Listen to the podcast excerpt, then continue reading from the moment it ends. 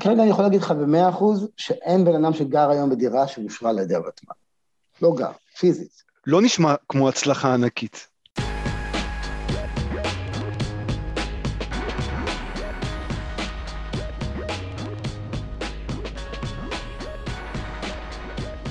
כולם חושבים שהקימו את הוותמ"ל בשביל לנטרל את הגופים הסביבתיים והירוקים ואת המשרד להגנת הסביבה, אבל זה לא היה הכוונה באמת. הכוונה שעמדה, אני הייתי בדיונים האלה, אני מכיר למה הקימו את הוותמ"ל. הוותמ"ל הקימו אותו בשביל להתמודד עם ראשי ערים. שלום וברוכים הבאים שוב לפודקאסט האורבניסטים, הפודקאסט שלא רק בעניין של להעביר את הזמן בפקקים, אלא לנסות ולהבין למה הם קורים. והיום, לכבוד שנה לפודקאסט, והפרק ה-28, היום, היום נבין באמת למה יש פקקים. היום היה לי הכבוד לדבר עם המתכנן אסף זנזורי ממחלקת התכנון של החברה להגנת הטבע. הוא תכף יציג את עצמו. אנחנו מדברים בעיקר, האמת, השיחה מאוד מתפזרת באיזשהו שלב, ודווקא אני חושב שלכיוונים מאוד מעניינים. אנחנו מגיעים ליחסי רשויות מקומיות, לדינמיקות כלכליות בפריפריה, כולל קצת הסבר על מה שנקרא הסכמי גג, המלחמה על אזורי תעסוקה, או קניבליזם תכנוני, כמו שאסף קורא לזה. אבל אנחנו מתחילים לדבר, הנושא שהתכנסנו לשמו היה הוותמ"ל, אותה ועדה לתכנון מתחמים מועדפים לדיור שפועלת משנת 2014, אבל גם היו לה אחיות מבוגרות לפניה, כבר משנות ה-80, אנחנו עוד שניה נדבר על זה, על כל ההיסטוריה, ובסוף השיחה אני אוסיף עדכון קטן על תוכניות הוותמ"ל כפי שהן נראות כרגע, נכון לשנת 2021. אסף סנזורי הוא מתכנן סביבתי, מגיע כאמור מהחברה להגנת הטבע, מה שנקרא שם מחלקת תכנון או משמר התכנון, ובאיזשהו מקום השיחה היום היא מבחינתי המשך ישיר של השיחה הקודמת שהייתה עם דוקטור ינון גבע, אמ, השיחה הקודמת על התחדשות עירונית. כי בארץ, שמתפתחת במהירות, יש בגדול שני מסלולי תכנון עיקריים שאמורים לייצר אה, דירות חדשות. התחדשות עירונית, שלה אפשר להגיד בעיקר יש בעיות חברתיות, ובנייה על שטחים פתוחים חדשים שאפשר להגיד ששם הבעיות הן בעיקר סביבתיות, אף על פי שאני בעצמי לא כך אוהב את החלוקה הזאת, כי אין ספק שאפשר לדבר על הכל אה, מהכל, ואני חושב שהשיחה אה, עם אסף עוד שנייה תבהיר איך תכנון סביבתי הוא גם תכנון חברתי וגם תמיד חייבים להתייחס ל, לרגל השלישית, הכלכלית, כן? זה מה שנקרא באנגלית הטריפל בוטום ליין. כלכלה, חברה, סביבה, ככה ראוי לתקוף אה, תכנון ולדבר עליו. אה, אז לפני השיחה עם אסף, רק רוצה להזכיר, פודקאסט האורבניסטים, איתי עומר רז, מהנדס ומתכנן סביבתי, מדבר עם אנשי מקצוע ואקדמיה על נושאים הכי בוערים בארץ בתחומי תחבורה, תכנון וסביבה. ספרו לחבריכם והפיצו בקבוצות וואטסאפיכם. ניתן גם לתרום לפודקאסט כראות עיניים כדי לפחות לעזור לי להחזיר את ההוצאות. אה, אני שם קישור לעמוד Ko-fi ב description לפרק, ועכשיו נעבור לאסף.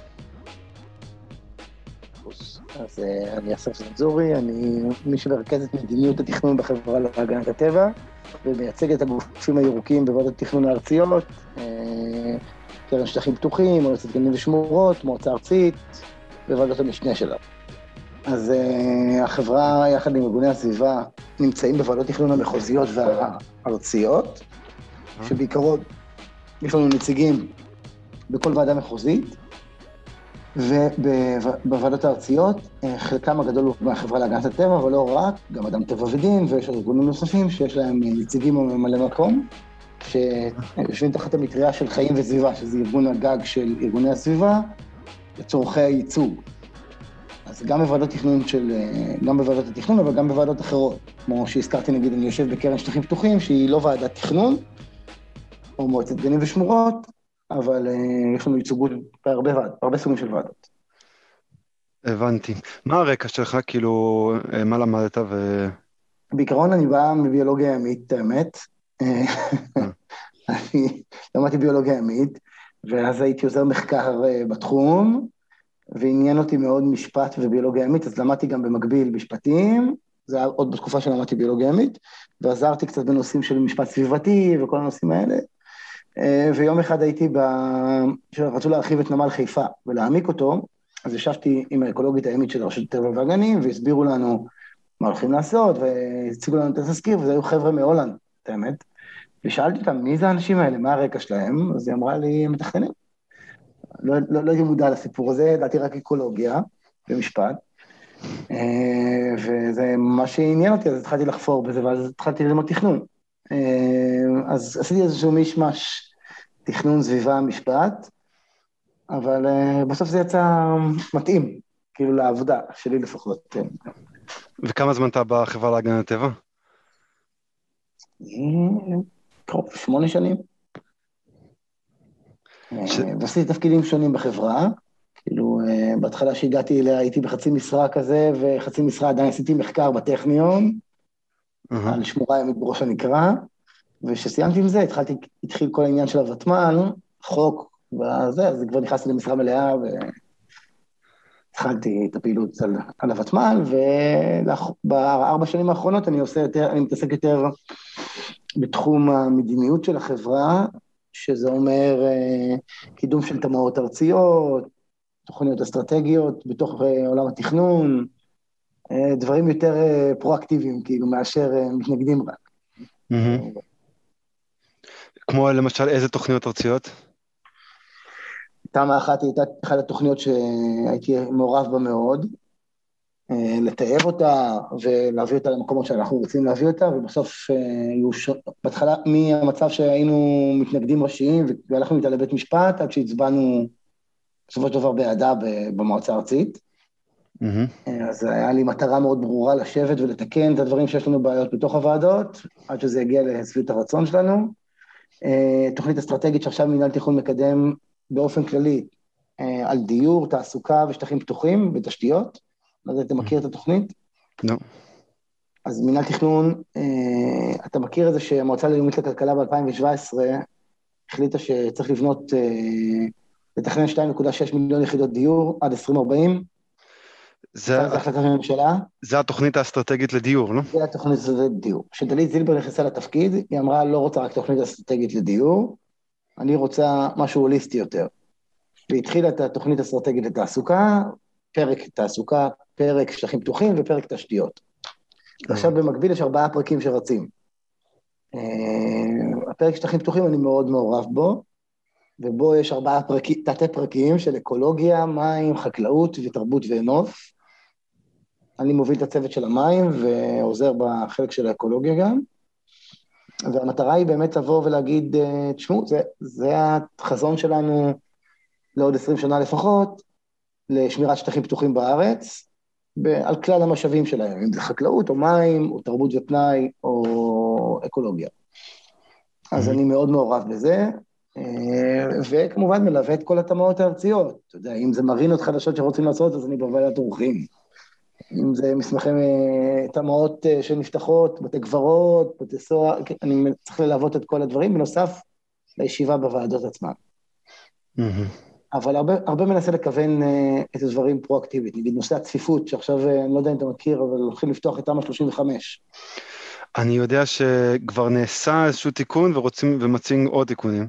זה תיקון חדש, שהמטרה שלו היא לשנות את היחס צפיפויות. היום צפיפות היא, צפיפ... מסתכלת על צפיפות נטו, שאומר, ש... שאומר שיש הרבה מניפולציה שאפשר לעשות ואיכות התכנון נפגעת. אתה יכול לעשות את השטח דיור על שטח קטן משטח התוכנית, לעלות כמה מגדלים, לדחוף כמה צמודי קרקע, הגעת לצפיפות שם המינימלית, ואף אחד לא אומר לך כלום. והמטרה הייתה להכניס את הצפיפות ברוטו לתוך הסיפור, ובאופן כללי ליצור איזושהי הסתכלות יותר איכותנית מאשר כמותנית לנושא של התכנון. ועכשיו ההצעה של מינהל תכנון, ושיצא לי להיות מעורב בה יחסית אה, די לעומק, אה, גם כתבתי לפני שש או שבע שנים דוח על זה, על צפיפות ברוטו באופן כללי, ניתחתי את מודיעין ועשיתי לה פיתוח צפיפות ברוטו מול צפיפות נטו, אה, מינהל תכנון הולך להציע שמינימום שטח של תוכנית תהיה, אה, למגורים יהיה 50% משטח התוכנית, שהיום זה פחות מ-30%, מדובר 28. שטחים, שטחים בנויים או שטח קרקע? זה שטח קרקע בנוי. כאילו, בעיקרון, נגיד, תיקח 100 דונם שטח תוכנית, היום 28 דונם הוא למגורים. כל השאר זה שימושים אחרים. Mm-hmm. אז אתם אומרים, לא יכול להיות, שהשטח, זה תוכנית למגורים והייעוד הוא לא הייעוד הכי חזק בתוכנית. אז עכשיו זה מינימום 50 אחוז, וגם העלו את הצפיפויות עצמם, תשמע, המטרה בסופו של דבר היא לייצר איכות חיים יותר טובה. הם הביאו דוגמאות, הם הלכו ללונדון, הם הלכו לפריז, הם הלכו לברצלונה, הם הלכו למקומות כאלה, הם אמרו, תקשיבו, מקומות שסובייקטיבית, האיכות חיים בהם נחשבת טובה. שאל כל בן אדם שחי ומטייל בהם, הוא יעיד על איכות חיים טובה. אבל הצפיפות בהם מתל אביב היא פי שתיים, פי ארבע, פי, פי שלוש, תלוי בעיר שאתה מסתכל עליה, אנחנו טועים איפשהו, ועכשיו אנחנו רוצים להעביר מטרו ורכבות קלות, אין, אין בזה היגיון אם אנחנו ממשיכים לבנות בצפיפויות כאלה נמוכות. היחס אוכלוסייה לשטח הוא נמוך מאוד. עכשיו, הכי פרדוקס זה שאנחנו מדינה, אומרים, בין הצפופות בעולם, תוריד את באר שבע דרומה, אנחנו מדינה צפופה בעולם, אבל צפופה בשטח, אבל לא צפופה בבינוי. יש איזה פרדוקס כאן, כאילו, אין לנו הרבה שטח ואנחנו מנצלים אותו לא טוב. זה צפיפות אה, אה, כאילו גבוהה במספר, במספר אחד ממוצע, אבל, אה, אבל כשאתה מסתכל על הצפיפות איך היא מפוזרת במרחב, היא כאילו מאוד לא צפוף בכל המרחב, במקום אה, ריכוזים. במקום, במקום כאילו לרכז, יש לנו ביזור מאוד גדול במדינה, הרבה יישובים, הרבה, מבוזרים בכל מיני מקומות, הבנייה בתוך היישובים היא מאוד זוחלת, כל זה אנשים לא קולטים את זה, כי אנחנו שנים בחברה מנסים לנתח את הנושא של הצפיפות, ואיך לוקחים את המילה הרעה הזאת, שהיא צפיפות, שכל בן אדם ששומע אותה, שהוא לא מתכנן, מתכווץ טיפה, וחושב על סלאמס, והופכים אותה למשהו חיובי. בהתחלה החלפנו אותה להרוויה, לא תפס כל כך. אה, אבל אני חושב שצריך פשוט להיכנס בנושא ולהתחיל להסביר. כלא מתכננים, להגיד, שמעו, אתה מחכה, לא, אתה צריך ללכת ברגל לכל מקום, אין לך סניף דואר מספיק קרוב, האוטובוס עושה סיבובים בלי סוף, המכולת רחוקה, הגן ילדים רחוק, כזה, כל זה קשור, כן, לתפוס לו את כל איכות חיים ולהגיד לו, הכל קשור לכמות אוכלוסייה לשטח, ואנחנו לא אומרים לך מגדלים, ולא רוצים ללכת איתך, יש הרבה דרכים לנצל צפיפות. התחלנו לדבר על צעדים משלימים, אומרים לבית ספר תיכון בארץ, מקצים לו 14 דונם חצר. אבל היא מגודרת, באמצע השכונה, סגור mm-hmm. ומגודר. אתה אומר, למה, למה אנחנו צריכים לגדר את התיכוניסטים, אם הם רוצים, הם מטפסים על הגדר, אין להם שום בעיה, כאילו, אני, זה מה שעשיתי כל התיכון. בוא, אתה רוצים, משרד החינוך, גדרו את הבניין. אתה לא רוצה שהתיכוניסטים יצאו מהבניין, נגיד שזה יעזור. אבל השטח עצמו, הוא יכול להיות שטח אוויר בשכונה, אחר הצהריים הופך להיות שצ"פ, מתנ"ס יכול להיות גם אזור עם בית כנסת ועוד משהו, יכול להיות בקומות. יש, כאילו, זה לא רק לצופף את המגורים, אלא לייעל את השימוש בקרקע באופן כללי. זה לא, זה לא גם אה, לשאוף באמת במקום אה, מגדלים, מה שנקרא בנייה מרקמית, זאת אומרת... כן, כל התוכנית שלהם מדברת על בנייה מרקמית. היא לא אומרת המילה לא מגדלים, אבל היא אומרת כן בנייה מרקמית. אה, תשמע, צפון תל אביב הוא אחד האזורים הצפופים במדינה ברוטו, והוא ללא מגדלים כמעט. הצפון הישן, כאילו, שאתה מסתכל על האוניברסיטה. אז זה לא נדרש בהכרח מגדלים, מגדלים יש להם את הבעיות שלהם, זה צריך לשמור מהמרחקים, יוצרים מפגעים אקלימיים, mm-hmm. זה, זה טוב למקומות מסוימים, אבל לא טוב באופן כללי, גם זה פוגע ביכולת של אוכלוסייה לרכוש את השט, את הדירה, כי אין מה לעשות, מגדלים בסופו של דבר, הם, אה, אני קורא להם צמודי הקרקע החדשים. כשראש mm-hmm. עיר רוצה להביא אוכלוסייה חזקה, אני עושה במרכאות, היום, אז או שהוא משתמש בצמוד קרקע, או ראשי הערים המתוחכמים יותר משתמשים במגדלים. כשאתה עולה מגדלים לגובה, אתה יודע שאתה מפדל את האוכלוסייה החלשה במירכאות, שלא מסוגלת לעמוד בתחזוקה. Mm-hmm. אבל זה לא המטרה, המטרה היא באמת לבוא עם בנייה מרקמית, גם כשאתה מסתכל על הערים הגדולות כמו ברצלונה, הבנייה היא לא בהכרח מגדלים, אלא היא דווקא באמת יותר בנייה מרקמית, והראש הראשונה הוא לשפר את האיכות חיים. התוצאות המשניות שאותנו מעניינות, אבל אני בהתחלה מתכנן, אני גם איש סביבה ואני גם מתכנן, אז באמת לשפר את האיכות חיים, אחר כך בצורה משנית אתה מקבל ייעול שימוש בקרקע ופגיעה פחות בשטחים פתוחים. Mm-hmm. כאילו, זה הולך ביחד בסופו של דבר, ובגלל זה זה, התחום הסביבתי מאוד מעניין אותי, כי הרבה פעמים שואלים אותי אם אני רק איש ירוק או שאני גם מתכנן. אתה, אתה אומר, זה, מבחינתי זה הולך ביחד. תכנון טוב ועירוני וצפוף, על הדרך גם יש לו תוצאת לוואי ששומרת על שטחים פתוחים. לי כמתכנן ואיש סביבה זה ווין ווין, קל לי לייצג את העמדה שלי, אני עומד מאחוריה. Mm-hmm. נוחה לי מקצועית גם. וגם זה מייצר סביבות חיים שהן אה, בריאות. אה, יש, יש לזה המון אה, יתרונות. בעצם מישהו לא, מישהו לא סביבתן, הוא, הוא בבעיה. כאילו, אז לא ברור לפי מה הוא מתכנן. זהו, אתה מבין אבל שבתפיסת העולם התכנון, הירוקים זה... היום זה קצת משתנה, אבל הרבה פעמים זה שם גנאי, זה דומה מאוד לשמאלנים בתקופת ממשלת נתניהו, זה כאילו איזושהי מילת גנאי כזה של אנשים מנותקים, שרואים זה לאט לאט היום, אולי זה עניין של דור, אולי זה עניין של הבנה, שזה הולך יד ביד, אה, הגישה היא הרבה יותר ירוקה, אני, אתה רואה את זה במנהל תכנון היום, לעומת נגיד בינת שוורץ, דלית זילבר היא הרבה הרבה יותר, אני, אני חושב שפשוט מתכננת טובה, היא לא, לא ירוקה בהכרח תפיסה ירוקה, אלא זה בא ממקום של תכנון אה, איכותי יותר, שרוצה כן. לה, באמת, באמת רוצה להתמודד עם הבעיות הקשות. זה תכף יוביל אותנו לוותמ"ל, כאילו, ניכנס לשם. אני חושב שאנחנו מוכנים לזה. כן. אני אגיד, תשמע, בסופו של כן. דבר, אנחנו כציבור, אנחנו ציבור אה, כפוי טובה, נקרא לזה. אם עכשיו היה כחלון מגיע, שהוא התחיל, ואומר, תקשיבו, אני לא אפתור את משבר הדיור. מה שאנשי המקצוע שלו בטח אמרו לו ש... שיקרה. אבל אני אעשה דברים שעוד עשר שנים אתם תראו ניצנים של התחלה של באמת, אה, לא בהכרח רק ירידה, אלא איכות חיים בתוך, בתוך הדיור. אני, אני אייצר, אני אנסה לפתור את הבעיה הזאת בצורה מערכתית, עם תחבורה ציבורית, באמת עם איכות חיים, אבל זה ייקח עשר שנים, זה ייקח חמש עשרה שנה. אני לא יודע, זה לא, אף אחד לא יכול להגיד את הזמנים בדיוק, אבל זה ייקח, זה לא יקרה מחר, כמו שאתם רוצים, כי זה לא פלאפון. אני לא יכול להוריד את מחירי הדיור ככה, זה לא עובד ככה. יש עניין של היצע וביקוש שהוא לא דומה להיצע וביקוש של מוצרים. כאילו בדיור, מישהו פעם הסביר לי את זה והסביר יפה, זה היה פרופסור רן פייטרסון מהעברית. Mm-hmm. הוא אומר, מה שהכלכלנים באוצר לא מבינים זה שדיור הוא לא דומה לכלכלה רגילה, זה לא, יש לי הרבה ביקוש, אני אייצר היצע, המחירים ירדו. Mm-hmm. אלא הקרקע היא מוגבלת, וברגע שהקרקע היא מוגבלת, זה אומר שמראש ההיצע מוגבל. אתה, אתה יכול לייצר הרבה יחידות דיור, אבל מראש כולם יודעים שהמשחק הוא על קרקע מוגבלת.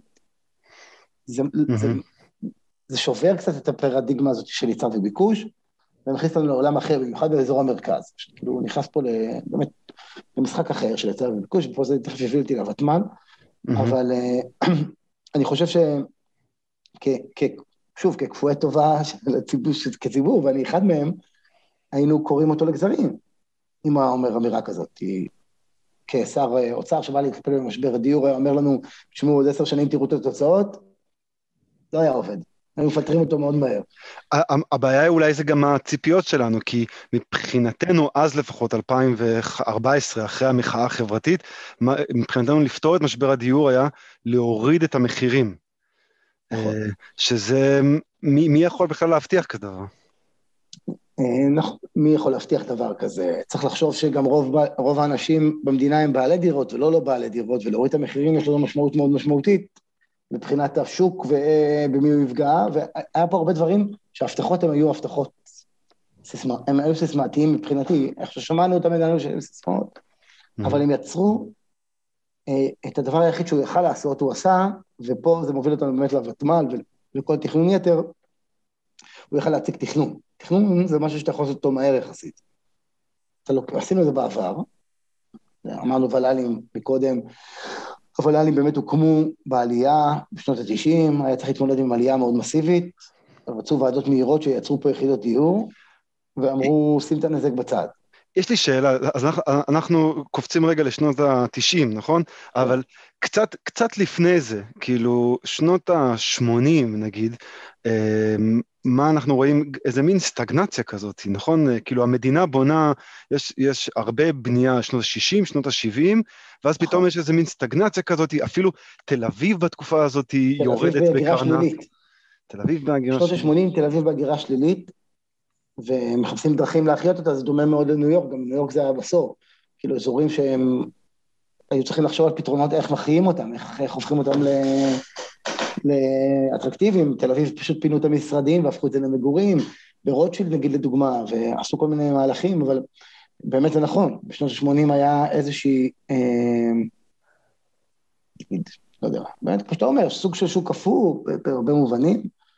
אה, היה שוק קפוא, היה, היה גם uh, משבר כלכלי, עד 85, זה גם עניין של משברים כלכליים. נמשך תוך כדי, כן. נכון, ואז... לא שבשנות ה-90 השוק השתחרר מדי, אלא פשוט באמת, בשונה מהיום, באמת הגיעה מסה גדולה של אוכלוסייה במכה אחת, שצריך כן. לשכן אותה. לא היה פה הרבה ברירות, היה צורך במעשה.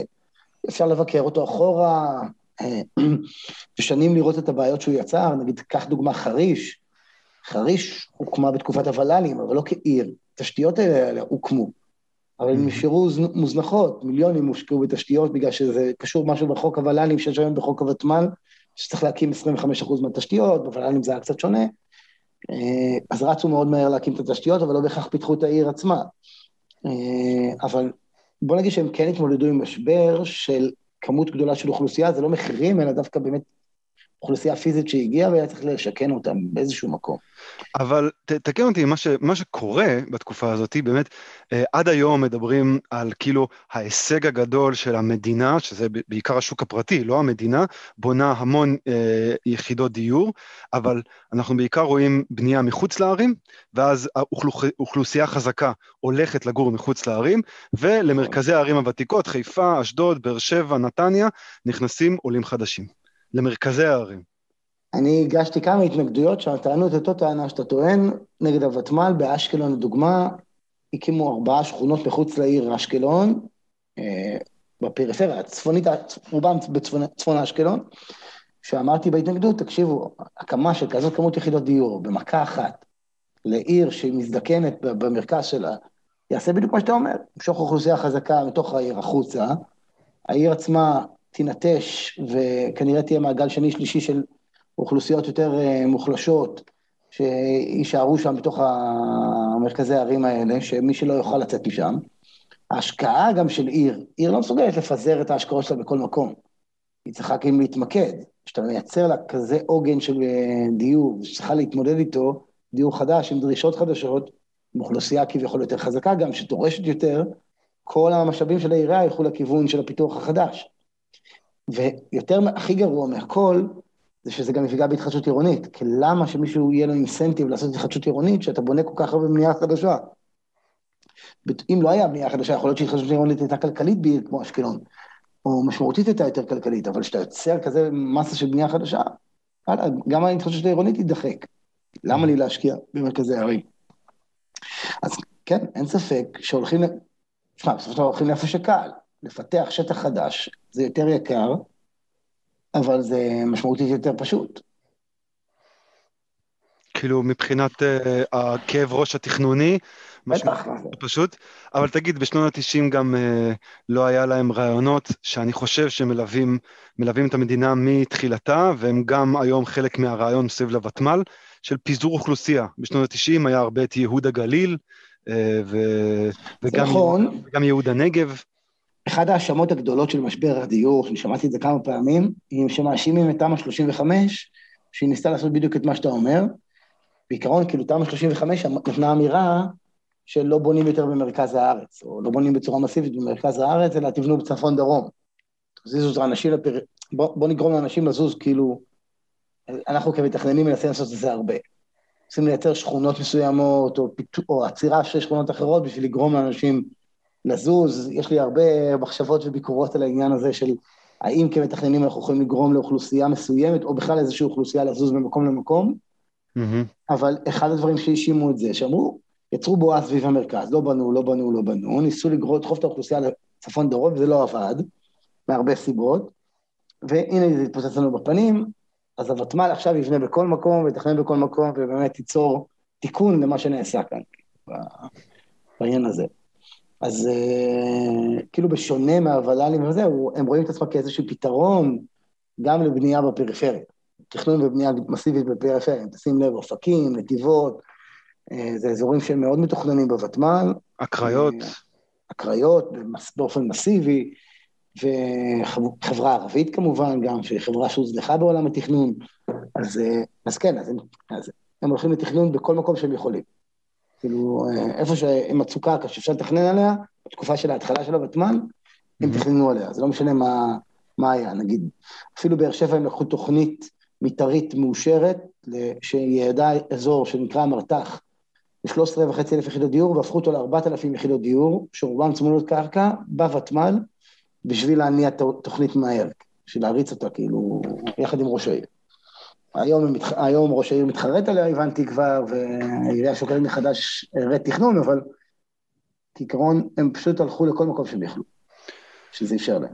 הבנתי. אני רוצה רגע לחזור ל... אוקיי, אז, אז דיברנו, היה אה, ול"לים משנות ה-90, ואז גם יש איזה משהו באמצע, נכון? וד"ל נכון. או משהו כזה? ב-2011, כמו שאמרת, יצאנו לרחובות, נכון? כן. משבר דיור. יצאנו. וזה היה בדיוק, זה היה בדיוק בתקופה שהיה את ה... את השריפות, והבאנו את הסופר טנקר לכבות את השרפה, את המטוס הגדול, אתה זוכר? כן. אז uh, נתניהו יצא בהצהרה והוא אמר, אני מקים סופר טנקר נדל"ני, שקוראים לו הווד"לים, ובאמת היו ועדות מחוזיות וועדה ארצית אחת. הם uh, ישבו כאילו במקביל למחוזות, והמטרה שלהם הייתה דומה מאוד לוותמ"ל, חוק קצת שונה, לקדם מספר יחידות דיור בקצב מאוד מהיר, היה להם עניין חברתי גם, uh, זה היה 25 אחוז דיור בר השגה, באמת איזושהי חשיבה, והם אמרו, אנחנו ניקח תוכניות גדולות, נקדם אותן, תוכניות שתקועות, וניצור להם איזשהו, נפתור את הבעיות ונקדם אותן. Mm-hmm. בסופו של דבר זה היה כישלון מבחינת היכולת שלהם לקדם, הם נתקעו בבעיות מאוד חמורות, ומתוך 36 תוכניות שהיו שם, בתקופה שאני בדקתי שהחוק עוד לפני שהוא פג תוקף, ממש בימים שלפני שהוא פג תוקף, הם לא מימשו יחידות דיור, הם היו באפס מימוש. אה, היום אני מניח שחלק מהתוכניות לא מומשו, יש, יש מחוזות שרוצות לעשות להם רד-תכנון לתוכניות, אבל, אבל הם לא הצליחו, זה לא הצליח, ואני חושב שהוותמ"ל למד מזה מאוד, והוא קם ממש במקביל לווד"לים, היה שלב מסוים שהיה חפיפה ביניהם גם, mm-hmm. של החוק. זה לא שהחוק התפג תוקף והם הוקמו, הם הוקמו במקביל, וזה באמת היה ועדה אחת, לא קשורה למחוזות, מדברים על ועדה מאוד ממשלתית, היא למדה את כל הלקחים שהיו בוול"לים ובווד"לים, ובאמת אה, חידדו אותה מאוד יפה. ויצרו באמת ועדה מאוד אה, חזקה, מאוד ממשלתית, שגוברת על כל התמ"אות, חוץ מתמ"א 35. זה באמת אה, בא לקדם ולדחוף תוכניות בסדר גודל גדול. פה עולה השאלה מה הבעיה. כאילו, מה הבעיה? יש תוכניות תקועות. זה היה מפש... ועדה ברשות האוצר, גם זה היה בדיוק כשמשרד האוצר עבר ל... אה, מנהל תכנון עבר למשרד האוצר. Mm-hmm. אז השאלה, מה הבעיה? באים, שמים את האוצר, סוף סוף האוצר יושב בשולחן, אומרים לו, תשמע, זה הבעיות. מה, למה זה כזה קשה? הנה, האוצר יפתור את הבעיות יחד עם התכנון, ונוכל לקדם תוכניות גדולות. ואנחנו טענו משהו שרק בימים אלה אנחנו מבינים כמה, כמה זה היה נכון אז, כאילו אינטואיטיבית זה היה נכון, אבל בסוף אני רואה את זה גם בשטח ובאמירות עכשיו של משרד השיכון והבינוי ורשות מקרקעי ישראל. Mm-hmm. אנחנו אמרנו, תקשיבו, אתם, הפקק הזה, הוא, הוא, עלול להיווצר ולהתגלגל מעולם התכנון, שאתם טוענים ששם הפקק, ונכון, הוועדות המחוזיות לפעמים היו בסחבת, אולי לא תכננו מספיק מהר, אולי היה בירוקרטיה ואותה צריך לפתור, ו- ו- וזה מחזיר אותי לעניין של פוליטיקאים, שאף אחד לא אוהב לתקן מנגנון קיים, כולם רוצים רפורמות. טוב, במקום לקחת מנגנון קיים, לשפר אותו, אתה אומר, לא, לא, אני אקים מנגנון חדש, זה יהיה על שמי, ככה אני אזכרו אותי, ואז אנחנו יוצרים מנגנונים בתוך מנגנונים. Mm-hmm. באנו, לקחנו את המנגנון החדש הזה, במקום לתקן את המנגנון הישן ולהבין מה הבעיות בו ולעשות את זה, יצרנו המון יחידות דיור. אני כן מסכים, הם יצרו מסות אדירות של יחידות דיור, בסך הכל ברוב רחבי הארץ. רגע, אבל... יצרו, יצרו זאת אומרת נבנו בפועל? תכננו, לא, לא נבנו בפועל. תכננו, זאת אומרת, הם, כן. הם כן הצליחו לתכנן, לייצר מלאי תכנוני. תראה, אני ישבתי בהתנגדות עם ראש עיריית ראשון, שתינו הגשנו התנגדות על צריפין. עכשיו, זו הייתה אחת התוכניות שהכי התעצבנו עליי שהגשתי להתנגדות, אמרו לי, אתה מגיש התנגדויות אה, על מקומות שהן באמת בעיות סביבתיות, פרבור, לוד, מקומות כאלה. במרכז הארץ. אבל למה על צריפין? זה פינוי של בסיס, זה לא פרבור, זה באמת אה, קלאסי. וההתנגדות שלי שם הייתה עניין אה, של תחבורה ציבורית, הם לא שמרו מקום לרכבת הקו החום, פתרון התחבורתי שלהם היה כל חמש דקות אוטובוס. והיה קושי עם זה, כאילו שהתוכנית שלהם תקום לפני שהקו החום יגיע, ואז זה ינטרל את הקו החום. זה היה ההגשה, כאילו רציתי שיצור איזושהי התניה. אז לא היה איזו הגשה מהותית נגד התוכנית, אלא פשוט ישבתי שם בהגשה. וראש עיריית ראשון אז בזמנו דוב צור אמר להם, מה הבעיה? תביא לי דף עט, אני מתכנן לכם מיליון יחידות דיור מחר. כאילו, כן, אני ארשום עכשיו מיליון יחידות דיור. מה הבעיה? אתם לא פותרים שום דבר, כי אתם מבטלים את כל ההתניות. הוותמ"ל בא והוריד את הנטל של ההתניה מתוך התוכניות. היום, נגיד שאתה מתכנן במחוזית, אז אני אומר לך, תשמע, יש לך מט"ש, הוא מסוגל להכיל 750, אה, תוספת של עוד 750 יחידות. מעבר לזה צריך שדרוג. אתה רוצה לעלות גם מעבר ל-5,000, אתה צריך מט"ש חדש. תנאי, תנאי להקמה מעל 750 יחידות דיור, שדרוג המט"ש, זה תנאי בתוך התוכנית. תחבורה ציבורית, אותו דבר, יש לך בעיית פתרונות תחבורה ציבורית, זה תנאים לתוך תוכניות. תקים את התשתיות, תוכל להתקדם עם התוכנית. ככה עולם התכנון עובד. מייצר התניות בתוך התוכניות. הוותמ"ל זיהה את הבעיה הזאת והסיר את הנטל של, של ההתניות. אבל זה פתרון ממש גאוני, כי מה, כאילו לא צריך את כל התשתיות האלה. אז הוא אומר, הוא אומר, הוא אומר, הוא קרא לזה, אביגדור יצחקי תיאר את זה הכי טוב, הוא אמר, זה קטר. הדיור יהיה הקטר והוא ימשוך אחריו את הקרונות. זה לא צריך, לא צריך שהקרונות יגיעו ביחד איתו, הוא ימשוך אחריהם. לא, לא יהיה מצב כאילו שהקרונות לא יגיעו. זה הקטר, קודם כל, תנו לקטר לרוץ. ואז התחילו כל האמירות, אני לא יודע אם אתה מכיר את האמירות בעיתונות, שישנו בשקי שינה, לא אכפת לי. שישנו בשקי שינה באוטו. כן, כל האלה. כי הם גרים כל כך רחוק מאיפה שהם עובדים. הם גרים רחוק, כי לא פתרנו את התשתיות, כי אנחנו יוצרים אה, מקומות עם ביוביות, כי בנינו באשקלון על פשטי הצפה, ועכשיו כל העיר מוצפת. כל פעם שיש הצפות עכשיו, אתה תראה בחדשות, הנחל ישתגע, מזג אוויר ישתגע, מזג אוויר לא ישתגע לגמרי, הנחל לא ישתגע לגמרי. אנחנו פשוט בונים בתוך הנחלים ובפשטי הצפה שלנו, למרות שאתה אומר להם לא לבנות, ואז אנחנו מצפים שאנחנו לא מבינים מאיפה המים מגיעים. אבל הם היו שם תמיד, וקצת קשה להתמודד איתם אחר כך. אז כל הדבר הזה אה, הוביל לתכנון מאוד מהיר, כי זה קל, כי אני מסכים עם ראש עיריית ראשון, גם, תן לי גם דף ועט, אני אתכנן מחר הרבה יחידות דיור, אם אתה לא יוצר לי לא התניות ולא קשיים אה, בירוקרטיים גדולים מדי, זה מאוד פשוט. ועכשיו, הייצור שלי, אז מה אמרו לנו, יודעים מה? מה הבעיה? אני שמעתי את זה כמה פעמים. אז יצרנו מלאי גדול של יחידות דיור. אז מה הבעיה? אז אם מומשו לאט לאט, לא, נגיד אתה צודק וזה ייתקע. אז מה עשינו כבר? מה הבעיה? כאילו, אז מקסימום יש מלאי גדול, נוכל להסיר את החסרים ולממש מאוד מהר. וכאן... וכאילו הממשלה גם תוכל להסיר מעצמת האחריות. הממשלה הייתה אמורה לתכנן, ועכשיו מי, הבעיה אולי הקבלנים, הם לא בונים מספיק, כאילו הבעיה היא כבר לא אצל המדינה. אז אני תכף אספר לך את הבעיה, מי מציג לנו, איך הציגו לנו את הבעיות ומי אשם. אה, נגיע לזה תכף, אבל okay. אוקיי. בוא נדבר על המלאי. Okay. אוקיי. עכשיו, בתכנון, אתה מכיר, יש תכנון מתארי ויש תכנון מפורט. Mm-hmm. מתארי בא ואומר לנו, תשמעו, אה, אני רוצה שיהיה פה מגורים, צפי, תוכנית מתאר, 25 שנה, פה יהיה מגורים, ג', ב', ד', לא משנה, איזה סוג של מגורים שאני רוצה, פה יהיה אזור תעשייה, פה יהיה רושמושים, פה יהיה גנים, אומר לך בקווים כלליים, הוא לא אומר לך איך לתכנן את זה, אומר לך בקווים כלליים מה הייתי רוצה לראות, זו תוכנית מתאר, היא באה ומתווה איזושהי מדיניות מסוימת לעיר. כשאני בא עם תוכנית מפורטת, אני לוקח את המדיניות הזאת ואני מתכנן את זה בצורה מפורטת. אני פורט את זה ביחס לה, להרבה דברים שקורים באותו זמן. ביחס למצב באותו זמן, ביחס לתעסוקה באותו זמן, ביחס להבנה של האוכלוסייה באותו זמן שאני מתכנן את התכנון המפורט. הוא אמור להיות התכנון הכי קרוב לביצוע שיש. בגלל שהוא אמור לייצג את המצב הקיים במדינה. כי אנחנו כמתכננים לא יודעים מה יהיה פה עוד 25 שנה, אנחנו יודעים מתארית להגיד 25 שנה, אבל להגיד בצורה מפורטת מה יהיה פה עוד 25-30 שנה, זה, זה, זה, זה, זה מעבר לחוזה עתיד, כאילו, זה כבר לקחת על עצמנו אחריות שמבחינתי היא לא מקובלת. וזה מה שהוותמ"ל עושה, הוא מתכנן בצורה מפורטת, הוא לא תוכנן מתארית, הוא פורט את היחידות דיור האלה כבר לקרקע, עם התשתיות שלהם, עם השצ"פים שלהם, עם התחבורה הציבורית שלהם. עכשיו, בקורונה למדנו בשנייה שהכל יכול להשתנות, ובטוח בטווח של 25-30 שנה, שיכול להיות שיבואו ויגידו, תקשיבו, למה התכנון המפורט הזה? 50% מהאוכלוסייה בכלל עובד מהבית. לא התמודדתם עם השאלה הזאת, יצרתם לנו שכונות מגורים שמתאימות לתקופה ההיא, צפיפות נמוכה מדי, לא יודע מה, דברים שאנחנו לא יכולים לחשוב עליהם בכלל. Mm-hmm. יצרנו פה תכנון מפורט למשהו שהוא אמור היה להישאר במדף ברמה מתארית. ומעבר לזה שכאילו באמת תכנון מפורט לעוד, זה עכשיו תוכניות שכאילו המערכת תיתקע איתם לעוד 20 שנה, במיוחד אם הם לא ימומשו. כי הרי נכון. אם, אם מישהו ירצה פתאום לייעד את השטח הזה, כן להשאיר אותו שטח פתוח. אולי עוד נדבר בהמשך על החשיבות של שטחים פתוחים כן. ולמה כדאי להשאיר שטחים פתוחים. אז כאילו, עכשיו, זה האמת מאוד מעניין אותי. כמה התוכניות האלה עושות בלאגן בתוך המערכת רק בגלל שהן קיימות. אז זהו, תראה, אני יושב בוולנטה, שהיא הוועדה לתכנון, ועדת משנה הכי בכירה של המועצה הארצית, היא נתקלת בתוכניות שבאות סותרות המעות, אה, באמת הוועדה העקרונית ביותר שיש לנו, לטעמי הוועדה בין החשובה ביותר שיש במוסדות התכנון, ואני רואה הרבה פעמים תוכניות שמגיעות. אלה תוכניות ישנות. אתה אומר להם, מה זה התוכנית הזאתי?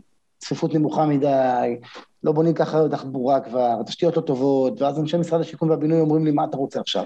20 שנה אנחנו קדמים את התוכנית הזאת, עזוב אותנו, כאילו, תן לסיים עם זה כבר, כאילו, אתה לא יכול לסחוב עוד, אי אפשר להחזיר אותם אחורה, זה עיכוב, זה כל זה, ואז אנחנו הרבה פעמים מאשרים תוכניות כאלה שהן אחראיות, אבל אתה אומר, תשמע, זה כוח האנרציה, כבר 20 שנה התוכנית הזאת מתקדמת, מסכנים האנשים, 500 יחידות דיור, תן להם לעבור, כאילו, נתקן את התוכניות הבאות שנתכנן. אבל ככה עולם התכנון עובד. ברגע שכבר יש תוכנית, מאוד קשה אה, יש אמירה, שטח שתוכנן לא יוחזר. זה כאילו, זה כזה, אתה יודע, ברגע שזה תוכנן, זה תוכנן אדיר, שהולכים אחורה, גם 197, וגם בדרך כלל יש לך ציפור ביד, אתה לא שם אותה על העץ, כאילו זה לא עובד, זה לא עובד ככה. תכננו, תכננו, השטח הלך, כנראה. שוב, יש מקרים נדירים כמובן, תמיד בטוח שיכולים לתקן אותי, אבל ככלל, בוא נגיד משהו כללי, זו אמירה מאוד נכונה, ואני חושב שפה יצרנו בעיה ששוב, דורות הבאים התמודדו איתה, כי תפסנו המון שטח לתכנון מאוד, מאוד עכשווי, כאילו נגיד של עכשיו, וגם הוא היה חפוז, כי המטרה הייתה לתכנן מהר. אז זה לא, אז אני אתן לך דוגמה, התוכנית הראשונה שאושרה בוותמ"ל, תל השומר. Mm-hmm. אני אמרתי להם, ישבתי שם בדיון, אמרתי, אבל תל השומר לא הולך להתפנות ב- עד 2030 לפחות, ויש שם קרקע מזוהמת, זה לסקר ולפנות את הקרקע המזוהמת, זה אני מדבר על תוכנית שתתממש עוד עשר שנים לפחות, במינימום של המינימום. למה צריך לתכנן אותה מהר? מה, מה האינסנטיב שלנו? חוץ מלרשום את זה באקסל, אני לא רואה את הסיבה למה לתכנן שם מהר, היא לא, לא תתממש מהר. Mm-hmm. אופקים, מכפילים וחצי את העיר. רגע, אה, תל השומר לא, לא הקשיבו. אה, לא. הם אמרו, לא, מה פתאום, זה... ותשמע, הנה, אני, יש לי אקסל עכשיו, שאני עובד עליו, של תוכניות שעברו את הארבע שנים בחוק הוותמ"ל ולא מומשו. לא, לא מומשו את 25% מתשתיות. יש להגיד להם, תשמעו, הנה, לא עמדתם בחוק, בואו נחזיר את זה לאיזשהו דיון. אבל, ויש, ויש הרבה כאלה, זה לא קצת. ו... אז יש מקומות שהם כן פיתחו תשתיות, לדעתי לצורך פיתוח התשתיות, אבל בסדר, אה, אבל יש מקומות שהם נכשלים פשוט בשיווקים, הם לא מצליחים לשווק. זה שהם תכננו בפריפריה, בעכו, באופקים, זה לא אומר שהם מצליחים לשווק. אני באופקים לקחתי סטודנטים מבן גוריון, אה, קורס של יודע, פרופסור יהודן רופא, על, על uh, תכנון מעשי, והם באו ועשו ניתוח לכל אופקים, ויראו שיש לך עוד ארבעה תוכניות, חוץ מהתוכנית הענקית של הוותמ"ל, שלא מצליחות לבצע שיווקים, עושות כל הזמן רה-תכנון, להוריד את הצפיפות בשביל איכשהו לשווק את התוכניות. אבל הן מגודרות בברזל הלבן, והשטח סגור, אבל הם לא מצליחים לשווק אותם. אותו דבר בעכו, ובהרבה מקומות כבר הוותמ"ל פינה נגיד את החקלאים, או עקר את העצים, או עשה כבר את העבודות הכשרה, תפסו את השטח, כי זה חלק מחוק הוותמ"ל, הפינוי וכל זה. היום בתיקון של החוק, החקלאים הגיעו לאיזושהי הסכמה שלפחות ייתנו להם לעבד עד ההתחלה. אבל בעבר זה לא היה ככה. היו מפנים, פשוט לוקחים את השטח החקלאי, מפנים את החקלאים, או שזה שטח פתוח, ואתה יודע, שמים כבר את היתדות בקרקע בשביל לתפוס את השטח. וסוגרים אבל... אותו, והשטח הזה אה, מאוד הגיוני שלא יבנו בו 20 שנה, הוא פשוט יישאר ככה. אלא אם הם ימצאו דרך לשווק אה, שטח, כל כך הרבה יחידות דיור באזורים מרוחקים כל כך, אה, בלי לפתור בעיות מסביב. למה אנשים לא עוברים לאופקים? אני עשיתי סקר באוניברסיטת בן גוריון אז בזמנו, לשאול סטודנטים בשביל להראות לראש העיר, שהוא הביא צמודי קרקע לעיר, להראות לו שזה לא הדבר שאנשים שרוצים להישאר בעיר חושבים עליו. אז עשיתי סקר בין הסטודנטים, מה הדברים שיגרמו לך להישאר בעיר באר שבע אחרי הלימודים. Mm-hmm. סטודנטים הם אוכלוסייה חזקה, הם אנשים להקים משפחות, עבודות, אנשים שאתה רוצה להשאיר בעיר, בסופו של דבר, שיכירו לך את העיר. אה, ואני יכול להבטיח לך שאף אחד לא רשם צמוד קרקע. הם רשמו הרבה דברים, עבודה, חינוך, בילויים, פנאי, זאת אומרת, קרקע לא היה אחד מהאופציות האלה. זה אומר שאנחנו לא, עדיין לא מבינים כל כך איך למשוך את האוכלוסייה, וזה לא בהכרח היחידת דיור הגדולה יותר או עצמות קרקע, זה מה שיגרום במסות גדולות, לא היישוב כפרי שפה ושם מביא אנשים, אלא למסות האמיתיות להגיע לאופקים או לבאר שבע או לנתיבות או לכל מקום אחר, וההתנהלות שלנו היא היא התנהגות דומה בכל הארץ. אתה יודע, מקסימום מורידים צפיפות קצת באופקים, אבל אף אחד לא חושב אחרת. Mm-hmm. מה יגרום לבן אדם מן השורה, מעמד ביניים, לקחת את עצמו מראשון או רחובות או זה, ולעבור לאופקים עכשיו. Mm-hmm. חוץ ממחיר דיור. מה, מה לפי דעתך ימשוך אנשים לאופקים? תראה, אני חושב שבתור אבא עם ילדים, mm-hmm. פעם הייתי אומר לך עבודה, והיום אני אומר לך חינוך. ויכול להיות שדברים הולכים ביחד. אה, אני פעם הצעתי לאיזה כתב, כתבת לעשות את הכתבה, אבל אף אחד לא עשה עם זה משהו. כל פעם שאתה נוסע בארץ, אתה תמיד רואה מה המרחק לתל אביב, ברכבת. נכון, תמיד יש שלטים, 45 דקות מתל אביב, חצי שעה מתל אביב, שעה ועשר דקות מכפר סבא. תמיד יש לך את השלט הזה. זאת אומרת, איזה, מה הם מייצגים פה בדיוק, כאילו? את הדרך שהבן אדם יגיע לאופקים, יגור באופקים וייסע לתל אביב ברכבת לעבוד, זה, זה לא... זה הרכבת במקרה המאוד טוב. לא, נגיד, והם אומרים לך, תשמע, בנינו רכבת, בוא תיסע לתל אביב, שעה, שעה מתל אביב. אבל זה אינסנטיב מאוד מוזר לעיר שהיא לא עיר קרובה, זה לא שראשון אומרים לך, תשמע, הנגשנו לך את תל אביב, אתה יכול להגיד, בסדר, ראשון היא עיר יותר שנה, תל אביב היא עיר יותר עבודה, הן צמודות מדי בשביל להתחרות אחד בשני, מילא, אבל אופקים לא אמורה להתמודד עם, עם כאילו, היא לא, לא אמורה להזין את תל אביב עכשיו ב, בעובדים, כאילו, זה לא, זה, במדינה נורמלית, שהייתה שואפת לתכנון נכון. כן. אז, אז כאילו, הרצון שלנו הוא לפתור איזושהי בעיה ולהגיד לאנשים, אתם לא כל כך רחוקים, אל תדאגו. אתם יכולים להגיע למרכז מאוד מהר, יהיה בסדר, במקום לפתור את הבעיה בתוך האזור שאתה רוצה להביא אליו את האנשים. ככה אתה משווק את המקום כאזור שינה, אתה אומר לו, תישן באופקים, אתה תחיה במרכז, הכל בסדר. אל תדאג, אתה לא הולך רחוק מדי. זה הדרך למשוך את האוכלוסייה. וזה נכשל, דרך אגב, המעבר של צה"ל לבאר שבע, כל הרצון שלהם להעביר את, ה, את, ה, את הציבור גם לבאר שבע, הוא לא עבד. הם קנו את הדירות, אבל הם משכירים אותם, רובם לא עבר, וזה נחל די כישלון. ואף אחד לא בא וניתח למה זה נחל הכישלון, הם לא ניסו למצוא את הפתרון המתאים. הם... היום אנחנו רק עובדים בעניין של תכנון. מתכננים יחידות דיור, אנחנו רואים, טוב, המחירים במרכז יקרים, אנשים לא יהיה להם ברירה, הם יעברו לפריפריה. כנראה לא עובד.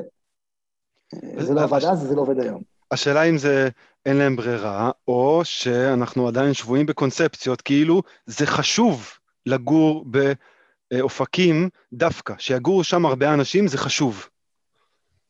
זה גם שאלה מאוד טובה, זה מביא אותנו באמת, הלוואי שזה היה חשוב באופקים, אופקים, הלוואי שזה היה כתפיסה. התפיסה היא הרבה יותר גבוהה מזה, שאומרת, חשוב להקים ערים ויישובים חדשים. זה מה שחשוב בדרום.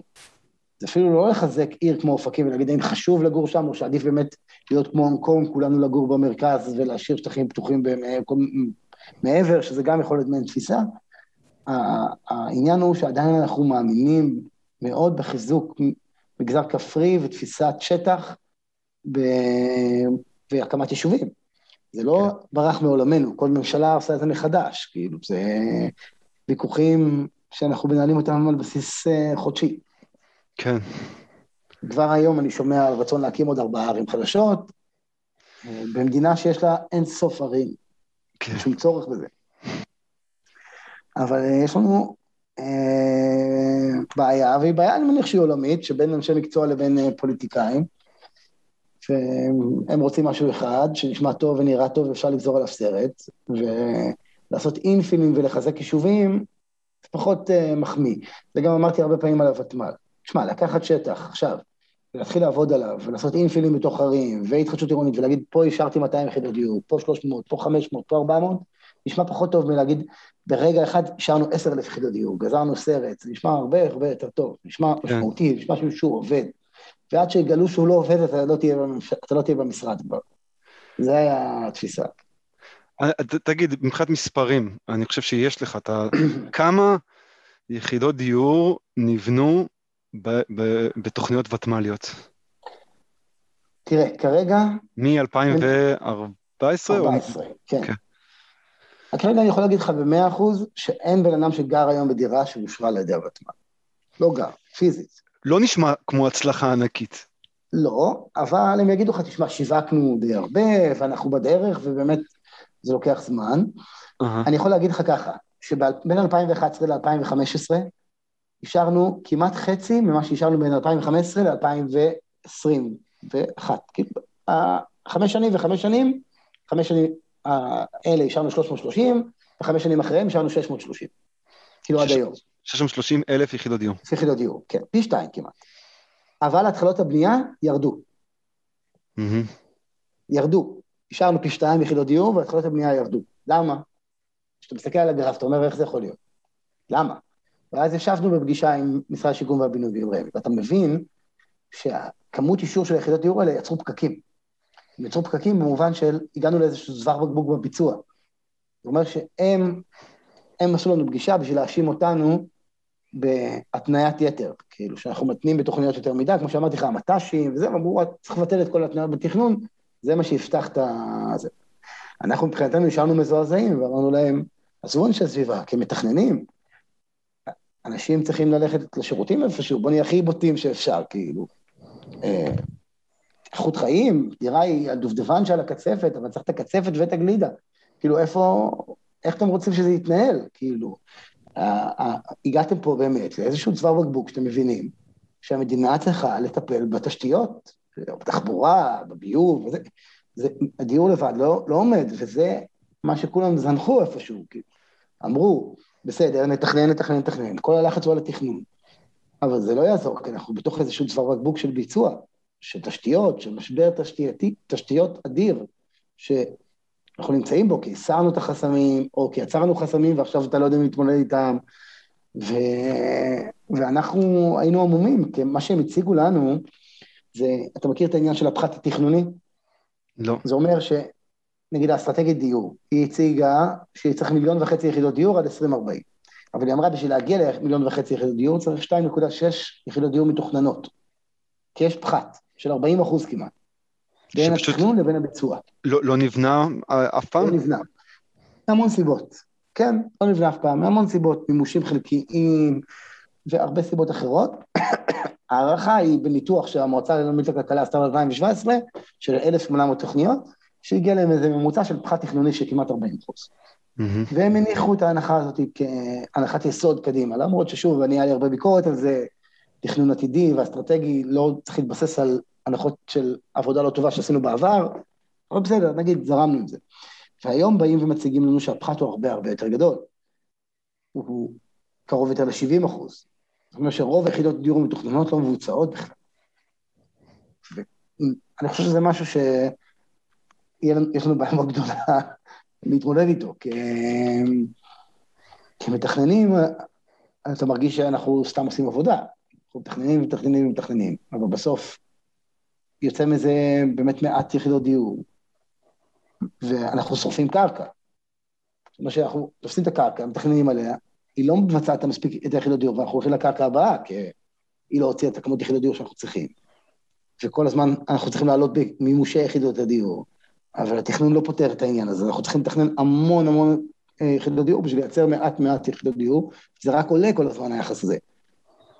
לפי מה שאנחנו רואים עכשיו בגרפים, שהם עצמם מציגים. אז כאילו מישהו צריך להרים פה איזשהו דגל.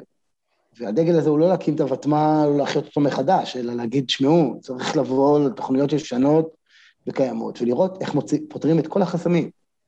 איך מכניסים יד לכיס, ופותרים את החסמים התחבורתיים, את החסמים זהו, זה, אתה מדבר על תשתיות, מה אנחנו, כשאנחנו מדברים על תשתיות, מה אנחנו מדברים?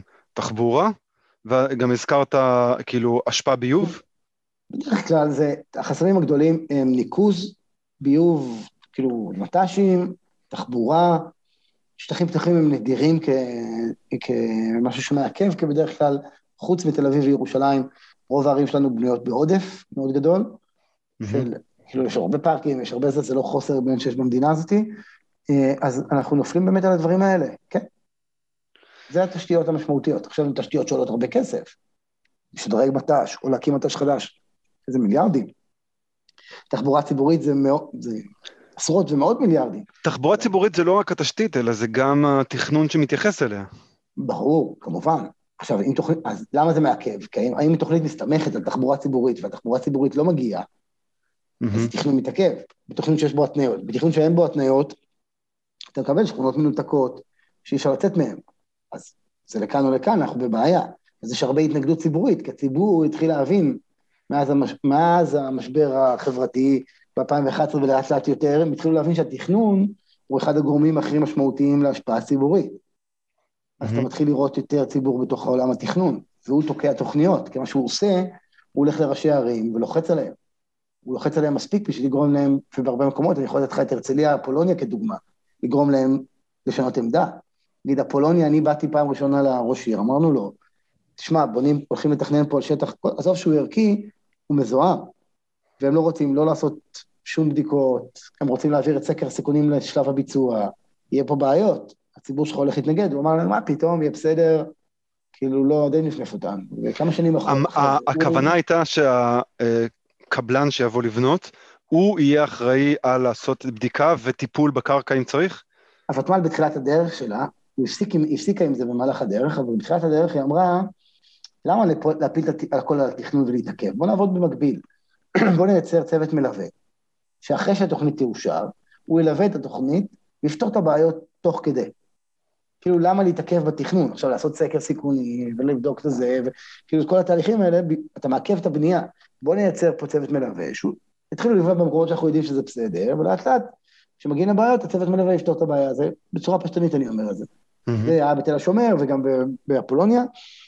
אה, והבעיה עם זה הייתה שכביכול אתה מעביר החלטות תכנוניות מהותיות מעולם התכנון, שבו הוא פתוח לציבור, להתנגדות ציבורית, לחברים, לתוך איזשהו צוות ממשלתי לקבל החלטות בעצמו. אתה... כולנו בעולם אידיאלי מצפים שהצוות הממשלתי יקבל החלטות טובות לציבור, אבל בוא נגיד שאנחנו חיים בעולם לא אידיאלי, וזה ברור שיכול להיות פה החלטות שהן רחוקות מעיני הציבור ויכולות להיות נגד אינטרס ציבורי, בשביל לקדם את היחידות דיור האלה.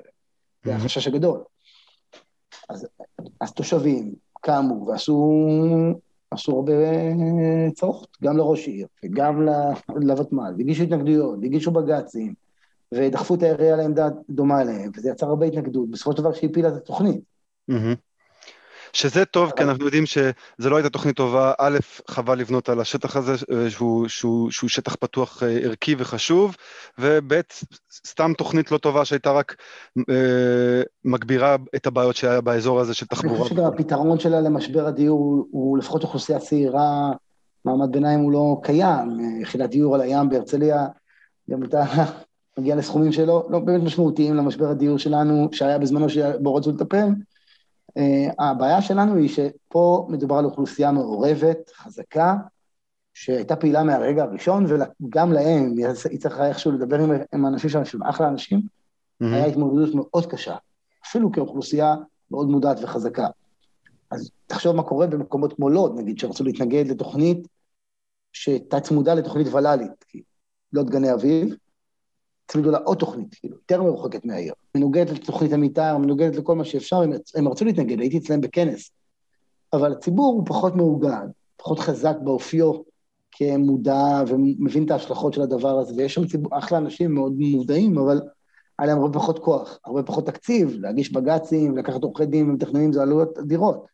Mm-hmm. וכמובן שלהם זה לא צלח. אז אתה מבין, יש פה גם עניין... אה,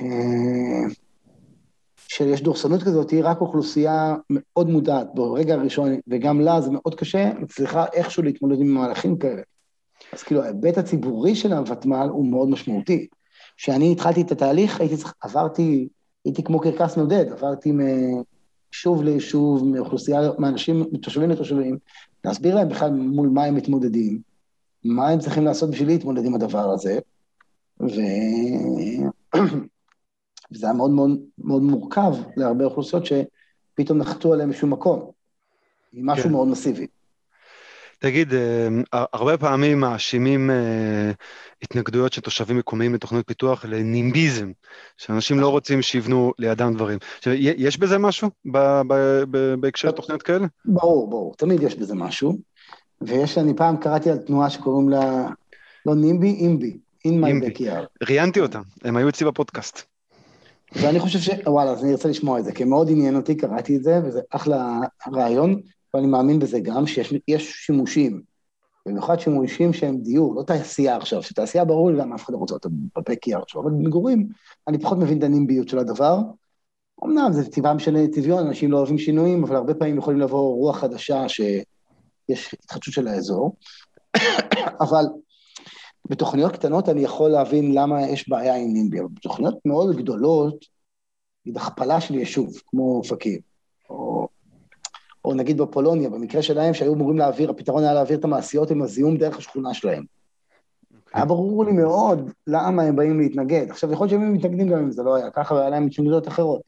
אבל דווקא בתוכניות ותמ"ל, היה לי יותר קל להגן על הנימבי. אני כן מבין את הבעייתיות בנימבי, אין ספק, הוא יכול לתקוע תוכניות, זו הסתכלות מאוד צרה, ואנחנו גם מתכננים, אם היא לא, ההתכנות היא לא קונקרטית, ויש לה אמירות טובות, לא, לא, אני לא רוצה, אלא אמירות סיבה, סיבות טובות, לא צריך לקבל גם אה, אמירות של נימבי. אה, אפשר לדחות אותן, זה בסדר גמור. מערכת התכנון לא צריכה את הוותמ"ל בשביל זה, היא יודעת לעשות את זה טוב מאוד לבד, לדחות נימבים, אם הם לא, הם לא רציונליים. אבל הרבה פעמים, יתפלאו חבריי המתכננים ויבינו שיש אמירות שהן מאוד מהותיות של ציבור שגר באזור, שזה מאוד משמעותי למה התוכנית אמורה לעשות, או איפה טעינו, או איך יכולה להרוס אזור מסוים. אז אני נתקלתי בהרבה נימבי שהוא מאוד משמעותי, שעם אמירות חזקות, ובגלל זה הוא התקבל, או לא התקבל, תלוי במקום שזה היה, אבל בעיקרון אה, זה דבר חשוב, כי זה אומר שציבור קם ומשפיע על האזור שלו, לדעתי הוא יכול להיות מנוטרל מאוד בקלות, נימבי. אם אתה עושה שיתוף ציבור מההתחלה, אז אתה יכול לנטרל את רוב זה שאני התחלתי את התפקיד, שלחו אותי לקורס שיתוף ציבור. Okay. אוקיי. ובקורס ישבו אני ומלא מתכננים פרטיים.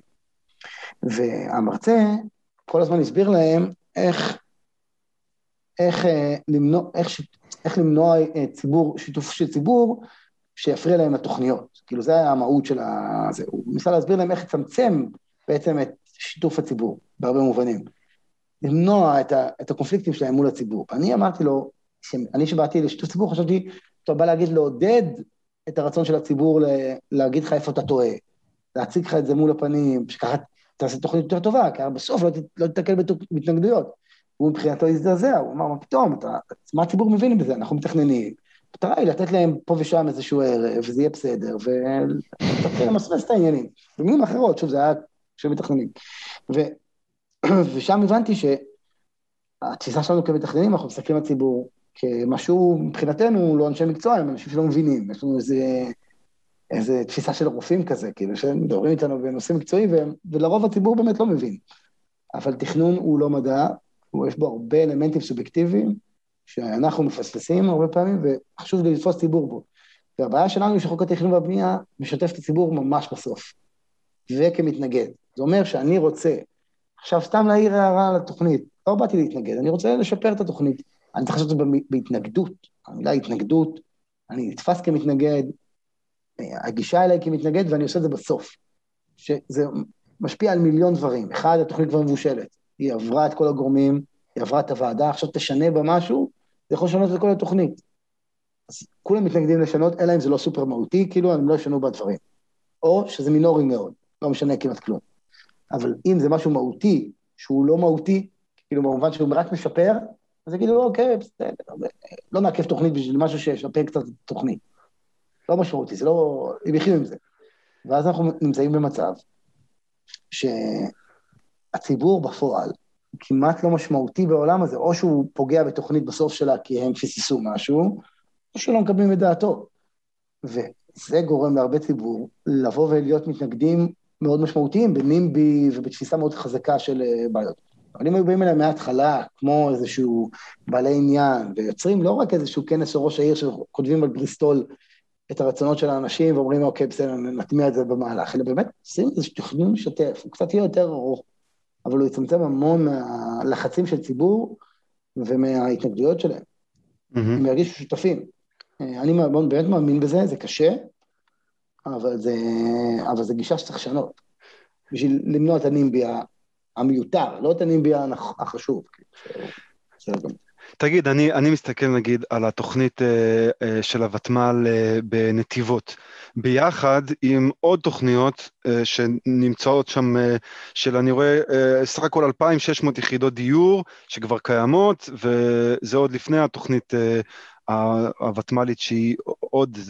ו... יש כמה תוכניות ותמ"ליות בנתיבות. כן. ועוד כמה תוכניות ותמ"ליות. עכשיו, אני שואל את עצמי, התושבים הקיימים של, של נתיבות, הם, הם יודעים, הרי באופן עקרוני, להגדיל יישוב יכול לעשות טוב ליישוב הקיים, כי פתאום יש לך, לא יודע, יותר עסקים, יותר, תח... כאילו, יש יותר תחרות בגלל שיש יותר, אה, כאילו, clientele, אז אה, יש יותר אה, עסקים שיכולים להתחרות, להוריד מחירים, סופרים, זה הדברים, אתה יודע, אני פעם גרתי במצפה רמון, היה הסופר הכי יקר בארץ, למה? כי היה רק סופר אחד.